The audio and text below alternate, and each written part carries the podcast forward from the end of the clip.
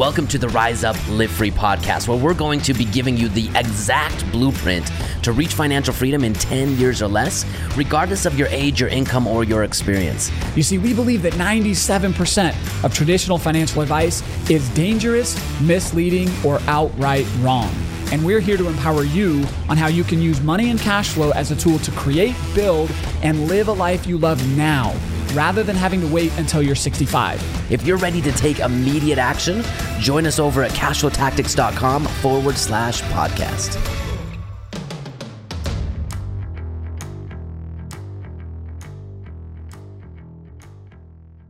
Welcome back, Rise Up, Live Free listeners. This is a, I've been excited for this episode for a while. This is a few months in the making, Scott, right? Yeah, it has been. But we have a very special guest today. It is a I'm titling this uh, episode Scott Saunders, Scott Saunders, Cash Flow Tactics, old gangster, uh, already up to 50 plus houses, making courses on his spare time, uh, traveling the world, sailing the world, being a, a huge leader inside Rise Up Mastermind. But welcome to the show, Scott. Thank you, Jimmy. Great to be with you today. So, Scott, how long have you been inside the cash flow tactics ecosphere? I have been in CFT for about four years. Uh, I saw one of Ryan's old videos. Is how I got drawn in. And um, man, I, I, watched Ryan, and I, I'm in real estate, so I kind of know when people are selling BS. And I just saw him as the real deal, you know. And, and I know you guys weren't as polished back then in terms of your approach, but Ryan seemed authentic, genuine, sincere. And after four years, you know what Ryan is? He's authentic, genuine, the real deal. What you see is what you get. Same guy. Now, is this old Ryan? Was this back in the back in the day wearing a tie, Ryan? No, uh, it was no. I, I it wasn't. Okay. It was not Ryan back in the tie days. It was it was somewhere after that era. okay, gotcha. And so, yeah, you are in the real estate space, and you've been a tremendous asset to the community. But because you guys, you do all of our 1031s, but you mind talking about kind of your background, your backstory, and what you yeah, happy yeah, happy to do that. I stumbled into the 1031 industry way back in 1988. So got out of school with a biz econ background, wanted to learn about real estate, and a friend of a friend connected me with this little kind of back then it was this little offshoot industry called 1031 exchanges. So I I got involved with a little company, kind of grew up as the industry evolved um, back then, exchanges were kind of a small thing. Today, they're pretty significant. Most people know about them, do them. So I've kind of grown up in that industry. Uh, just served as past president of the National Trade Association. Do a lot of lobbying work back in DC, trying to advocate with people in Congress, you know, of both parties. Why 1031 exchanges? Why stimulating real estate investment is good for the economy? How it creates jobs and allows capital to transfer back and forth. So that's what I've done professionally. Uh, moved from California, uh, Santa Barbara, California to Colorado. So I'm in Monument, Colorado, kind of up at about 7,200 feet up in the mountains. Not quite as pretty as the picture behind me, but uh, still kind of a cool area to live in. And uh, love the state and love doing outdoor activities with my kids. So you mentioned we, we do travel. We just got back from swimming with whale sharks down in Mexico and uh, month after next, we're going to no uh, next month we're going to uh, Iceland. Going to do some hiking and yeah, love travel. And, I, and I'll tell you what, cash flow tactics. I mean, if I were to just do a little shout out, I do more of that. I used to always do that stuff, but I'm doing more and more of it uh, with kind of the teaching of CFT of, of living your life now the way you want to live it, rather than waiting for some future self to do it. That's awesome. And like, uh, you know, you're always posting pics. We love seeing the pics. Uh, your big goal, did you already do this yet? But your big goal is to sail the Mediterranean in a yacht, right? That is my goal, Jimmy. that is my goal. Actually, not sail. I want to. I want a power boat. Um, okay. And, the, and, I've been. I've been like zeroed down. I've got two brands. Like I want to, but give myself a boat for a couple years, and uh, play around and do that. Maybe make it a little business on the side and lease it out. So it's a uh, not costing me much money, but that's the goal. That's awesome. And then I should probably say this at the end of the podcast, but uh, how, how close, when do you think you're going to hit that target? Oh, that's a good question. um, probably within a few years. It's not that far out. So awesome. Uh, yeah, it's coming up. It's coming up soon. So when you first came to the group, I just remember you just started blasting me with emails with some really intelligent stuff that I, I was so frustrated watching it. I wasn't able to action, but you, so you, I forget how exactly it happened, but you you were invested in a lot of stuff, and then you did a complete pivot into single family turnkeys, right? Correct. Correct. Yeah. Once once I started seeing the message and kind of understanding the simplicity of it, you know, I think some of us that have a finance background, we, we think diversification and make it more and more complex and add this layer and add that layer. I, I think the more that I kind of got up to speed and seeing getting really good at a niche and focusing in on that and just doing a rinse and repeat there's a lot of wisdom in that. And sometimes uh, as finance people that are you know i'm kind of a busy econ background finance we, we like to make it complicated and have all these different plates spinning around. And i'm not sure that's the most efficient way to go. It, it might be good for you know bragging rights to be a little this and a little that but if you really want to make progress sometimes it's good to go all in with one strategy and so, what were what were you invested in uh, before you came to Cashflow Tactics? Well, the usual things. I mean, I've done Reg D offerings, so I've done energy investments as an accredited investor. I've done stocks, bonds. I've done real estate. So, I mean, I've I've actually been involved with real estate for probably about twenty years. Um, but it was more some, commercial and syndications.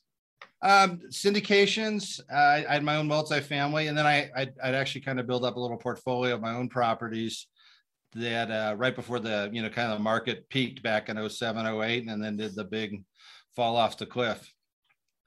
Gotcha. So uh, yeah, so the the 08 experience did it did it just kind of did it hurt you bad or kind of hurt you? Oh my gosh. I don't know if I've ever heard this story. Oh, it uh, it was very humbling, Jimmy. So uh, you know, I work in real estate. So prof- I had a lot invested in real estate personally. Never lost any of my own properties. I was able to hang on, but I went from doing, let's say, a really nice income, let's say a seven-figure plus income, right? Yeah. To at the bottom when it troughed out, I, I was making like eighty grand a year. So I mean, you go from a big number to a really low number. It's pretty humbling. Um, so, but that was your active income, not your investment. That was my active. That was my active income, right? Because nobody was making profits, so no one could do a 1031. No, no one was doing 1031s. It was. I'd never seen like we we were out there trying to hustle. I was trying to do 1031s on um, conservate well conservation easements, perpetual easements, cell towers, collectible cars, collectible art. Like I was just looking for a deal out there any way I could do a deal. It was crazy. I you, when you go from the phone blowing up to the phone never yeah. ringing all day, it, it's a pretty humbling experience. I can imagine. So what would you say? Uh, what were your lessons learned through that experience? And um, you know, why what'd you walk away with? Yeah, you know, one thing I would say for sure is you, you've got to develop other sources of income besides your primary. If you're working in a job and that's where everything's going, no matter how great it's going, you've got to take that opportunity, take that capital and shove it over into income generating assets, whether whether you're buying assets, you know, real estate, single family residential, which is kind of the niche that I like, or you buy businesses, but you've got to build other income streams when times are good because times go up and down and you got to plan ahead for that for sure. Gotcha.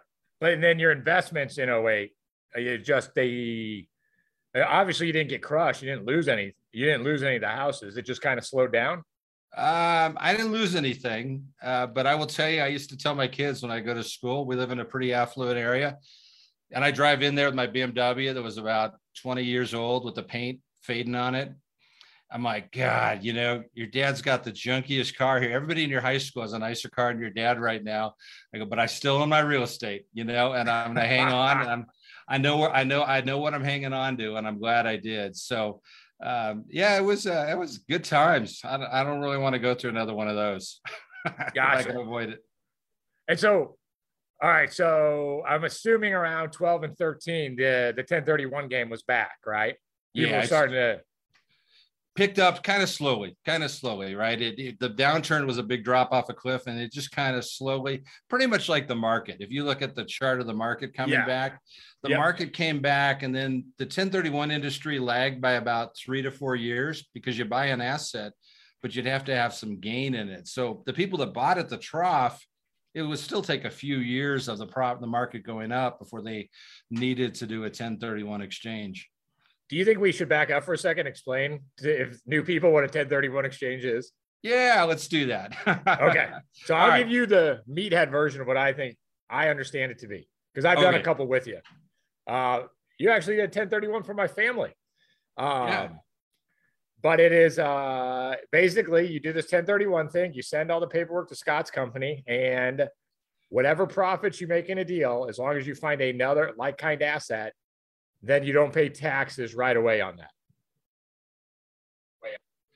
Uh, Yep, that's a pretty good explanation. I'll give you Okay. kind of my version of it.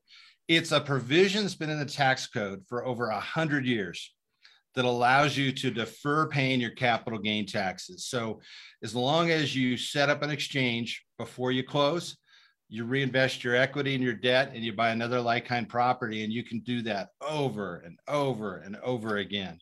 So it is, you know, for those of us in real estate, it is one of the most powerful tools to not pay Uncle Sam when you dispose of something, but now you redeploy it. So you sell one and you redeploy it into multiple properties and you do it over and over and over. And you can do it throughout, like, I'll never sell, Jimmy. I'll just exchange or own.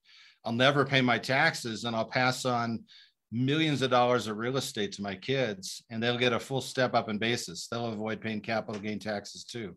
So it's a I- sweet deal. It's awesome. I I just I don't get it. I don't know why everybody's not in real estate. I don't understand it.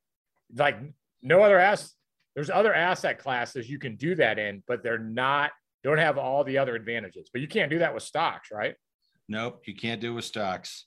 No, and not and even with real estate, Jimmy. Think about it. You know, you do single family. I do single family. Single family is the gateway. Like I think it's a great asset class on its own. But if you want to bump into commercial down the road, Yep. you start by redeploying your single family. And what do you do? You pick up a fourplex and an eightplex, and you know you, you kind of work your way up the ladder. But 1031s are almost the, they're the gateway to the commercial market, or you stay in residential and just keep growing a portfolio. I was at I was at uh Mark Delatour's lake house this weekend, and he had he had done just that with 1031s. He 1031 at a rental into a uh, house on the lake, and then you know the market takeoff with the last couple of years. He then sold his current lake house and 1031 to new new lake house, and his his debt from the original house is minimal and he just keeps rolling those profits into another item. It's magical. Yeah, it, it is magical. It is magical. Okay, so you show you see Ryan on a video what like around 2018 2019 Yeah, right around then. okay and then you're like all right i'm going hardcore into single family and then tell us what happened after that well, I started by I started buying single family. I actually took my other investments, went all the cash. So you know the market gyrates up and down. I don't care. It, it just kind of sits there. And I think in the first year, I want to say I maybe scooped up eight or nine properties the first year. So it was a good year. Second year, probably like eight, nine, ten properties. Um, last year, I, I turned it up a little bit more, turned on the afterburners. Um, I looked at it. I'm doing a summary for my CPA, but I did 43 transactions last year. So 29, 29 acquisitions, um, a couple dispositions, some refis, and then a couple that I went under contract on that I ended up walking from. But I mean, that was a busy year. I was doing deals all year long. It was fun. nice that's and so you know something probably happened to you around house eight or nine when when did you actually start trusting it and say hey this is what i'm going into really hardcore Um, God, that's a great question. I, I don't know if there was this particular time. It's just that I, I could see it. I could run the math out. You know, you can make a little bit on one deal and a little bit more on the next one. And it it's easy and predictable. Um, I've always been kind of a more of a base hit guy than a big home run, you know, just in terms of my style. So even like my past real estate, I had chances to do big home run stuff. And I always kind of preferred the base hits, which I think has served me well. Um, so I just was just became comfortable, and it just became a game, right? It, everybody kind of looks at it like, oh, how do you add one and two? And you, you know this probably even better than I do, but at a certain point, it's just math, right? It's just numbers. Like, yeah, you know, I have a spreadsheet. It, they're just it's this big portfolio, and you look at kind of the end result of the bottom line of what the portfolio is doing, and you're like, well, this is cool let me dump some more assets into the portfolio and get better returns on the whole aggregate amount. Well, I call it when you reach that snowball point, that magical snowball point. You know, it, it happens in certain ways, whether you've got enough equity in your houses that you can now do a line of credit and buy your next house, or you're kicking off enough cash flow that eventually your cash flow pays for the down payment for your next house. But uh, eventually it just takes on a life of its own. Right. Absolutely. Or you can do the cash out refi. I had some of mine that I owned years ago that when the rates were low, I'd harvest the equity, take the money out, and go out and buy several more. So that's another way to kind of use the portfolio momentum to finance new purchases. And I, the the cash out refi, like you know, we did a big call on it last week, but it's just this. It's not. It's not that well understood, but it's the absolute magic of owning a, a portfolio. Yeah, absolutely. Absolutely. Where else can you do that, Jimmy? Think about it. Where else can you pull money out of an asset? Like, do you want to know why? Pocket, yeah. Yeah. No tax consequence. Yeah. And do you want to know why I've really never liked syndications? Why? Lack of control. Like, let's do you, and then this question comes up all the time in cash flow tactics, but people like, should I partner with deals? And like, I've always felt that single families are too small of an asset to need partners. I would agree. I would agree with you. It's not that hard with the types of assets that you've got in your marketplace there. You know, looking at what a hundred grand on the low end to 200 ish, give or take. Yeah. You can get into those. Everybody can take down one of those. That's you can save up the money. You can do it. You don't need to have the hassle of partners and all that. I don't but then, I agree with you. Uh, it's really when the snowball starts moving. Like when I want to take a line of credit, I don't want to call my partner. I just want to take a line of credit. When I want to dispose of an asset, so I I still own a few houses with my my mom and brother, and like I love them to pieces, but I just let my brother run it because I'm just like the to have the conversation about such a small asset of what to do with it annoys me. I can see that. You know what I mean? I, no, I can see that. I, all, all mine. I mean, I haven't partnered up on anything. You know, the, the only time I could see doing it, I could see a commercial deal down the road where it makes sense to do that. Well, commercial deals, commercial deals, I'd argue you have to partner because it's too big. Right. Right. And Absolutely. then even the expert, like we do some syndications with uh, Kahuna in CG, but he's the expert in this. But he it he can't take all the equity. He has to shop equity out to do a deal. Wow. no, I just because here, if you're wealthy enough to do a, a syndication on your own, one, you won't because there's too much advantage. You want to spread the risk. Right. But it just, I, I've never wanted to do big multifamily deals because I, I don't want to deal with the bankers and I don't want to have to deal with partners. Yeah, no, I'm right. I'm right there, right there with you on that. And if you're a passive investor, the only way you're going to get control is single family. Absolutely. Absolutely. You know, and I think that point of control is a big one. I mean, I'm, you've owned yours for a while. I just took one of mine and upgraded a kitchen. You know, it was a it was the white appliances, tended tore it up. So I put in stainless appliances, put some LVP plank down, spruced it up, jacked up the rent 400 bucks. So like, you know, I mean that that's what you can do. You can make the decision. Do I want to make a little investment? And am I going to get more out of it? You can't do that when you don't control the asset. You don't have any you don't have any levers to pull, right? There's right. nothing to work with. And so you've created a lot of value for other people in CFT. Like I, you're not watching on your phone right now, are you? No. But but the phone is blowing up. You know, Scott's from Preston Gale, Scott Saunders, the man, the myth, the legend. You're very well liked, well loved in the group, right? And I think part of it is because you give a lot, but the big thing you give is advice. And I'll, you actually give a lot of people real estate therapy, like chill out. so if you were, if you, and you've given me great advice on how to sell these. Like the best thing you've told me the last six months is, hey, Jimmy, you either sell somebody one house or you sell them five, or you either sell them five houses or you don't sell them any houses because it's just not worth it. Right. And then so uh, kind of explain your logic on that from the from the investor perspective. From so what, what do you want to explain the thing you were talking about or more in general with like kind of getting going in the whole buying let's single start, family homes? let's start with what i was talking about and then we'll go into more in general but so you would say from a seller and a buyer either do five or don't do anything at all. Like why why is that? Be, because it's you want to scale. You want you want to take advantage of your time. You want to scale. And you also want a relationship right? So if you're working with somebody when you've got a relationship and you're taking down five assets, you're doing everything as a package. The other thing you're also doing, you're combining your loans. When I buy assets now, a lot of times I'll buy a group, I'll do one loan secured by multiple assets out there. It's easier for me. When I, I mean, last year I had 40 some deals. Too many loans I was going. Like, I mean, but a, a bunch of those were to do, but in your first year to buy 10 in a year, it's a part time job. Yes or no? Yes. well, here's what it is. It, it, it, takes focus. If you want it, you know, you say a part-time job, I guess let me clarify that a little bit.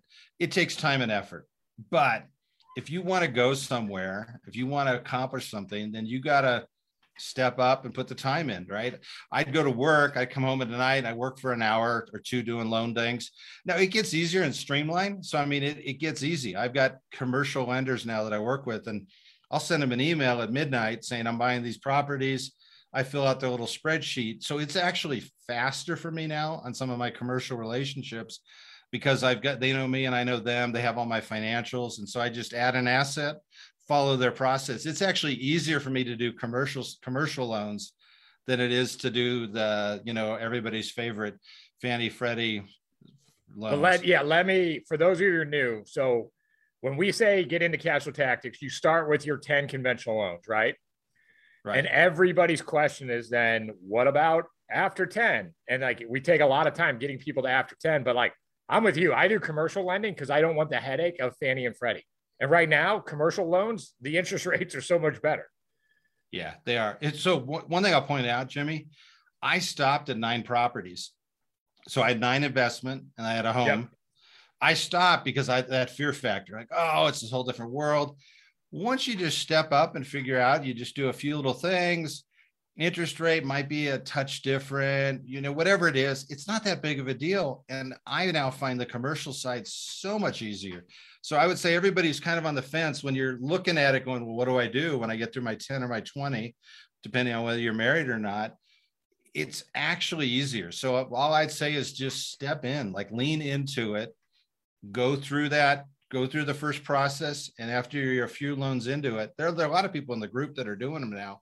Yeah. They're piece of they're piece of cake over time. They're actually and i got a great relationship now where my lender will actually reach out to me. You know they'll hey what's going on? You got anything in the works? Like i'm not calling them saying i need a loan. They're like hey what, what's you got anything going on? I haven't heard from you for a couple months. So it's it's a great relationship now. And then you know brad and i you know we don't see eye to eye on this one. And I like it that all three of us always have different perspectives. But like the other thing I love about my commercial loans, I put them on, I don't necessarily, I have to buy rentals for taxes, not necessarily cash flow. Right. Right. And I love it that they're on 15 year amorts. And I bought most of them in 2016. It's so I'm like six years into that amort. And like you really start to see the equity build Absolutely. Yeah. You know, I'd be honest, my portfolio's got a little bit, I've got some 15 year loans in there. I've got, you know, a fair amount of 30. I'm open to doing a 40 year loan, you know, or two. I, I do a few of those. Um, yeah. So as you grow a portfolio, you find not everything fits that cookie cutter 30 year fixed. You know, you might have that as kind of the base. That's your foundation. And then yeah, as you I grow, do, you scale a little bit. Yeah, I do think you should do your base. Cause so the advantage of that 30 year fixed loan is you're well protected. And so you get these loans where you're really well protected as you're learning. And then do just what you said, the like 10, 11, 12, maybe do a commercial loan, continue to learn. Because when you first start, I don't think you're sophisticated enough to do a commercial loan. Right. I would I would agree. I would agree. And, so it's like these commercial loans are great training wheels. Yep, absolutely. Absolutely. So what's cool about the group is I think there are enough people now that have kind of stepped over and they're doing they're scaling, they're doing, you know, 15, 20, 30 plus. There are people in that group that are doing that.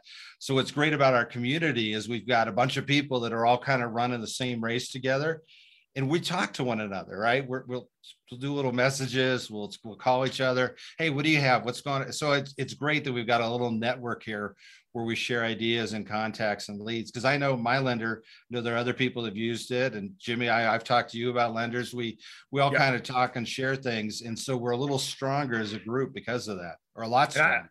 Yeah, I love that. And then, you know, I'm with some vendors, I'm able to negotiate better stuff and say, Hey, I got a whole group coming in. What do you, what can you do for us? Absolutely. So if you were to, let's say, let's say I'm Jimmy and I just saw Ryan on a webinar and I'm all excited to get involved in cash tech, start buying real estate.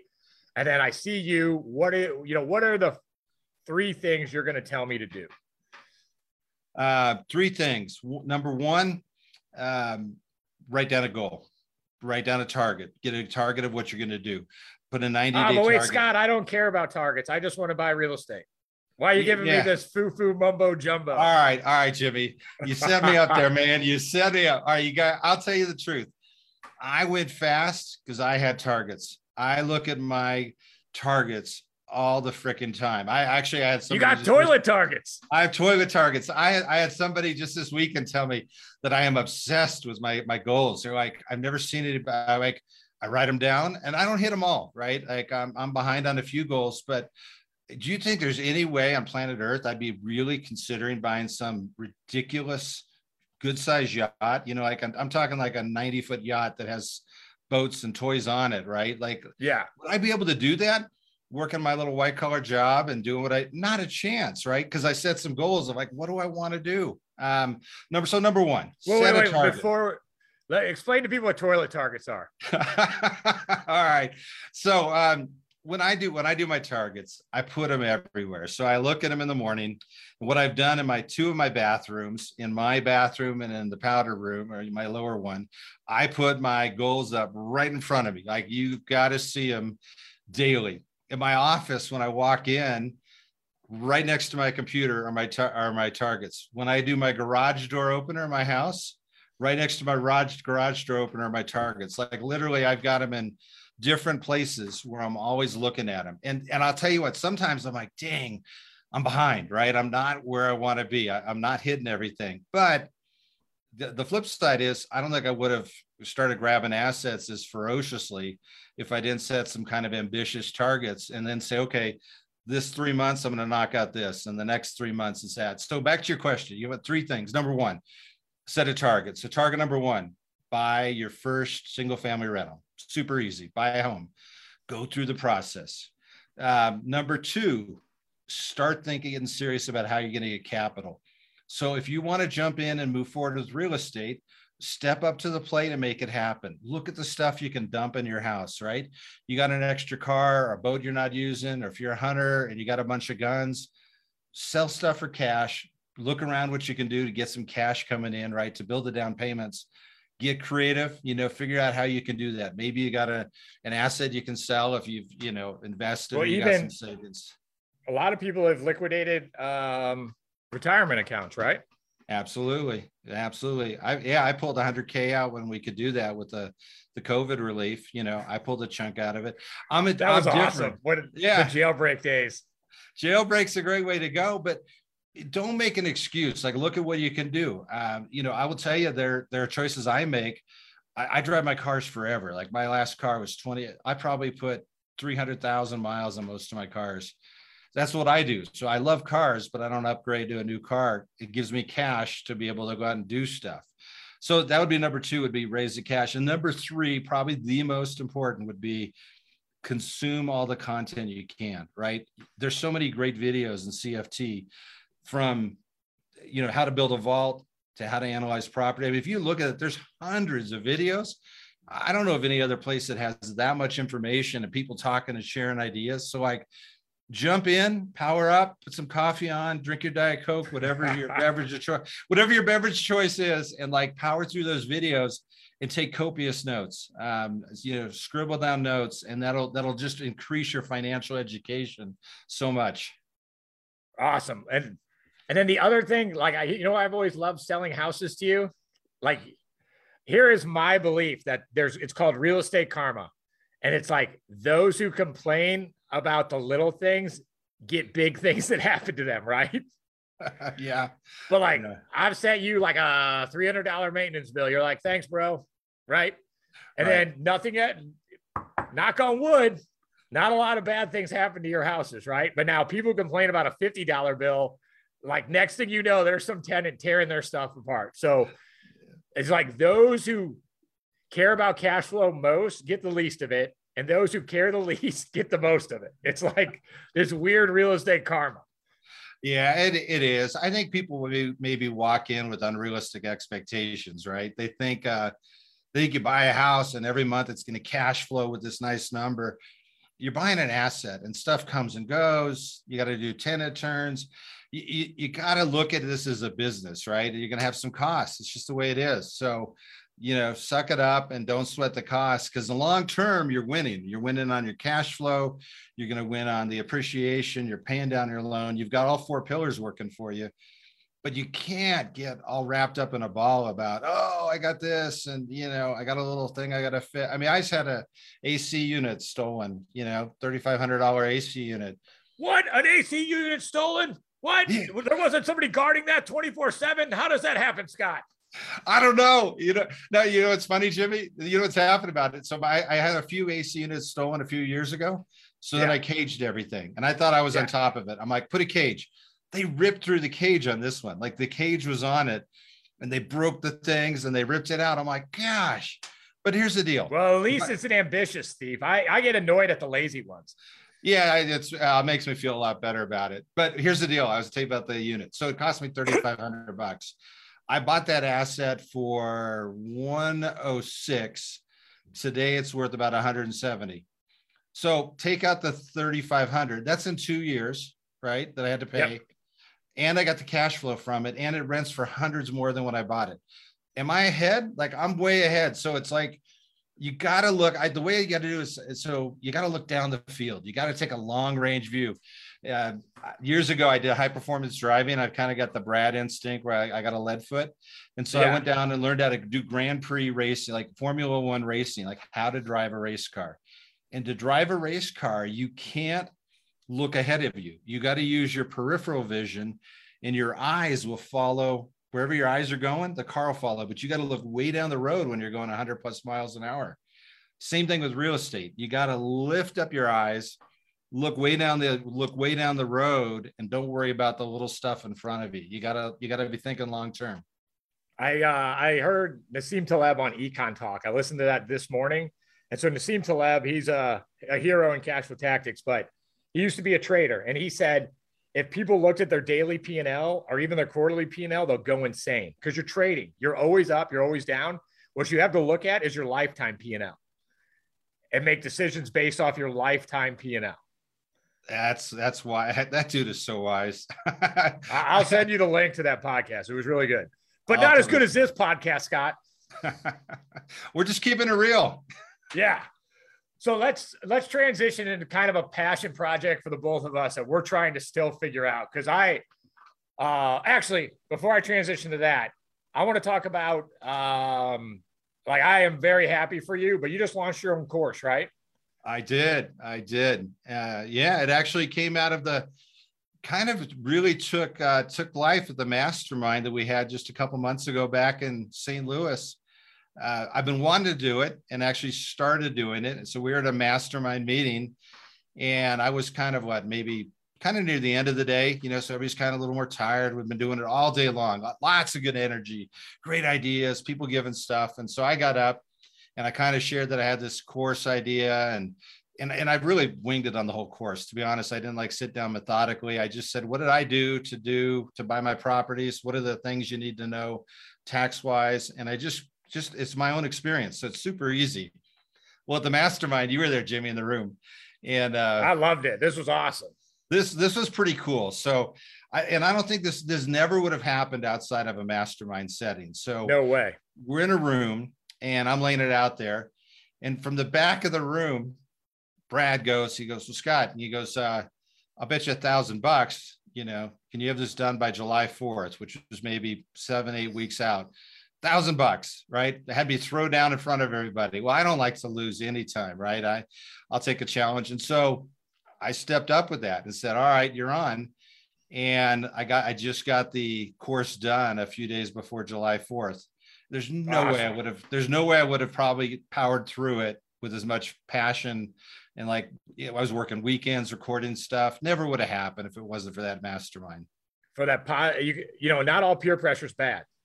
No, especially when it comes from accountability. Not not at all. Well, you know what? I don't know if you know that eh, eh, somebody else in the group actually is helping with the course. So one of the people in CFT does professional courses. So they came and approached me. We talked. I hired them. So they're doing the backside. I got the challenge from Brad. I had my material, and then they're doing kind of the the electronic, the implementation side of it. So I actually pulled a, a great relationship out of the group as well. Now, so who is the course? Who is the course for? The uh, the course right now is for people that want to know how to buy real estate and then how to scale and grow to 50 or more properties. So it's nice. really from A, get in, and then how do you grow it and really scale it up. Awesome. And so, how does somebody go about finding it? Uh, they would go to they'd go to my uh, my URL to find that. So scottrsaunders.com. scottrsaunders.com. All right. That's so it. if you guys if you guys want to so cash flow tactics, we can teach you how to do it comprehensive, comprehensively amongst everything, but really scale down to zero to 50 as fast as you can. Because we have to teach such a broad base, right? But you, if this is your goal, I would say that's a phenomenal resource and course. Yeah, no, it's it's all on real estate. So CFT teaches a lot more than just the real estate's one tool, right? There's a whole bunch yeah. of other tools and tactics. That's just one narrow channel that I kind of said, okay, here's here's how to grow in this one little area outside of all the other things that are out there. Awesome. Well, I I'm happy for you, Scott. I was in the room. I love it when people respond to a challenge uh, even though it's funny when they don't and they have to pay the price, but it's much more fun to watch people succeed. So I'm very happy for you. Uh, but yeah. let's finish this podcast out with kind of a passion that both of us have, and that is teaching. I don't even know what to call it. Teaching the value of capitalism to young people, teaching, because here's what I believe. Like, I got to 28 and I got, you know, I, my you know our generation i think we were lied to in the myth of the middle class that you can go to school work hard um, and then save in a qualified plan for 40 years and then you're on easy street. Like that a complete falsehood. I uh, when i got out of the the military i was a little salty and not trusting anything. But like every generation i would say has uh, is taught some very good things, and every generation is taught some very bad things. And I would say our generation got wrapped in the myth of the middle class. I'd say yeah. you know we've done a good job of escaping it, but these kids today getting indoctrinated by, I'll just say it, Marxist. Like I always could sense, like, and uh, you know, I went to the military academy. I wasn't exactly a rebel, but I could always sense when someone was full of crap and I don't see this out of these kids today. Like, where's your like a little bit of rebelliousness, a little bit of like, don't listen to everything some woke teacher tells you. Like, I, I what's going on there? And then how can we fight that? Yeah, boy, it's a passion project of mine. So I, Jimmy, and I, it's nothing about CFT, but I was super involved and been involved with education. So I was in president of my kids' uh, charter school and on the board. I kind of do things locally. Education is so critical, right? I mean, you the and right, I learn stuff. Well, the right education, the stuff that actually works in the real world, is important. But some, yeah, not the theory, not not the professors, yeah. not the stuff taught by professors that have all these great ideas, but what, real practical stuff. It's not yes. taught as much anymore. And um, no, boy, I look I look at the generation coming up and thinking wow, we really have our work cut out for us to really show them potential, show them opportunities. They tend to get squished in and homogenized, right? A lot of things have technology does that.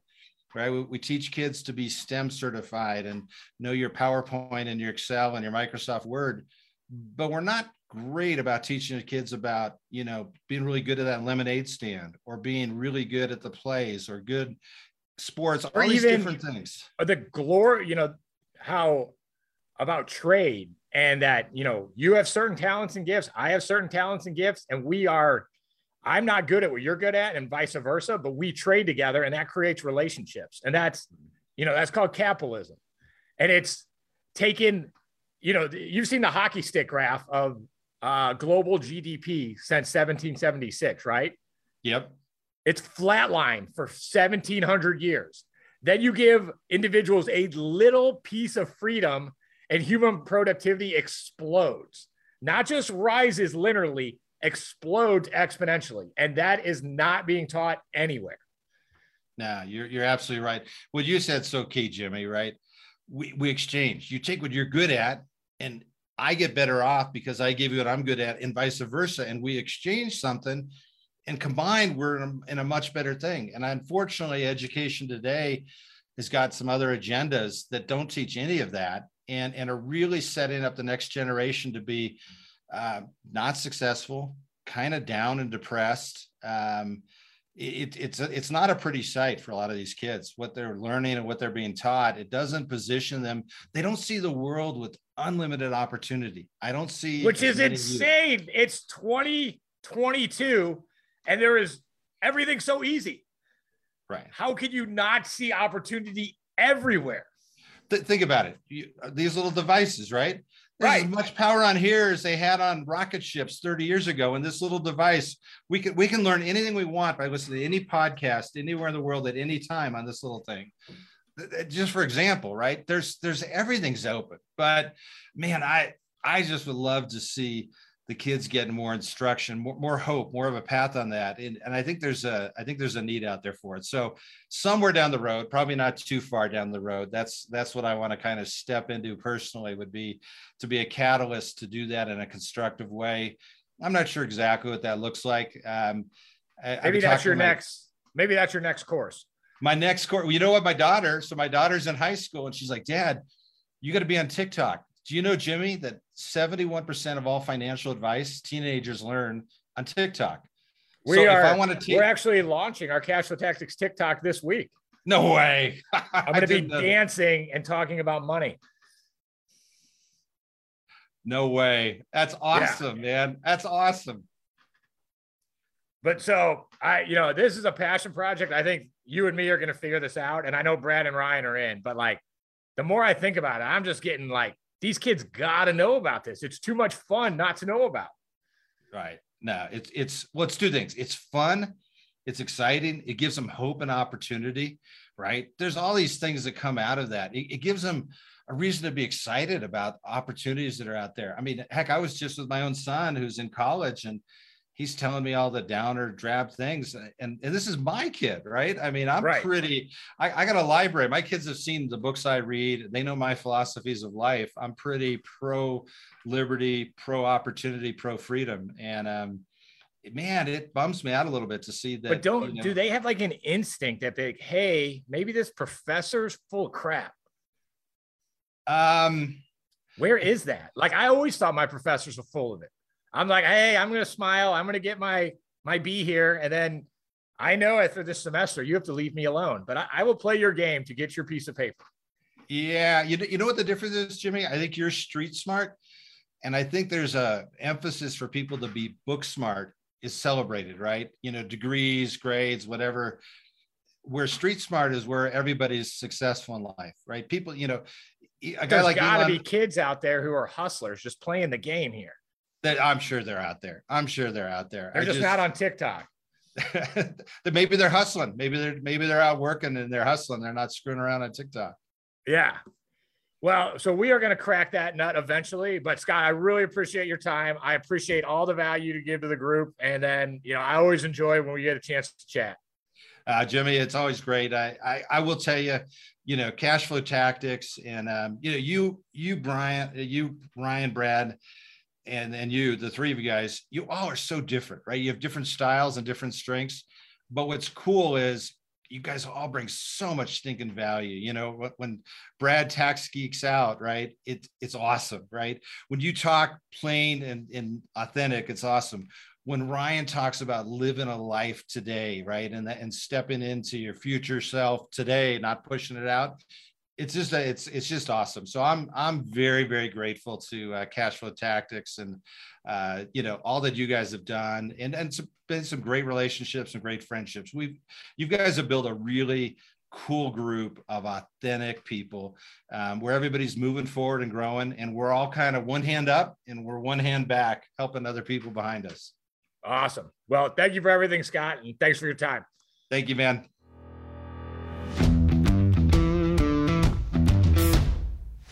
Thank you so much for listening to the Rise Up Live Free podcast. Do you want to connect with me and other empire builders who are on a mission to take control of their financial plans and become financially free in 10 years or less?